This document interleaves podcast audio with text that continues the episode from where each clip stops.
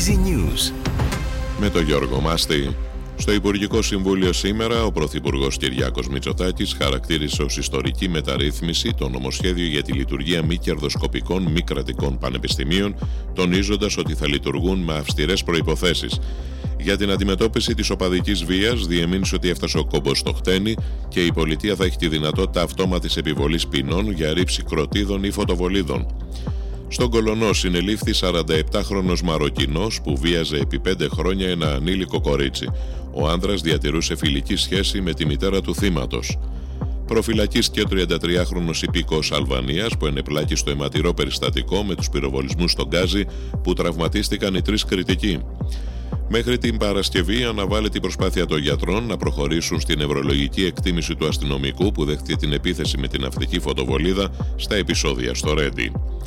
Ο αρχηγός της Χαμάς, Ισμαήλ Χανίγε, βρίσκεται στο Κάιρο για συνομιλίες για την κατάσταση στη Γάζα.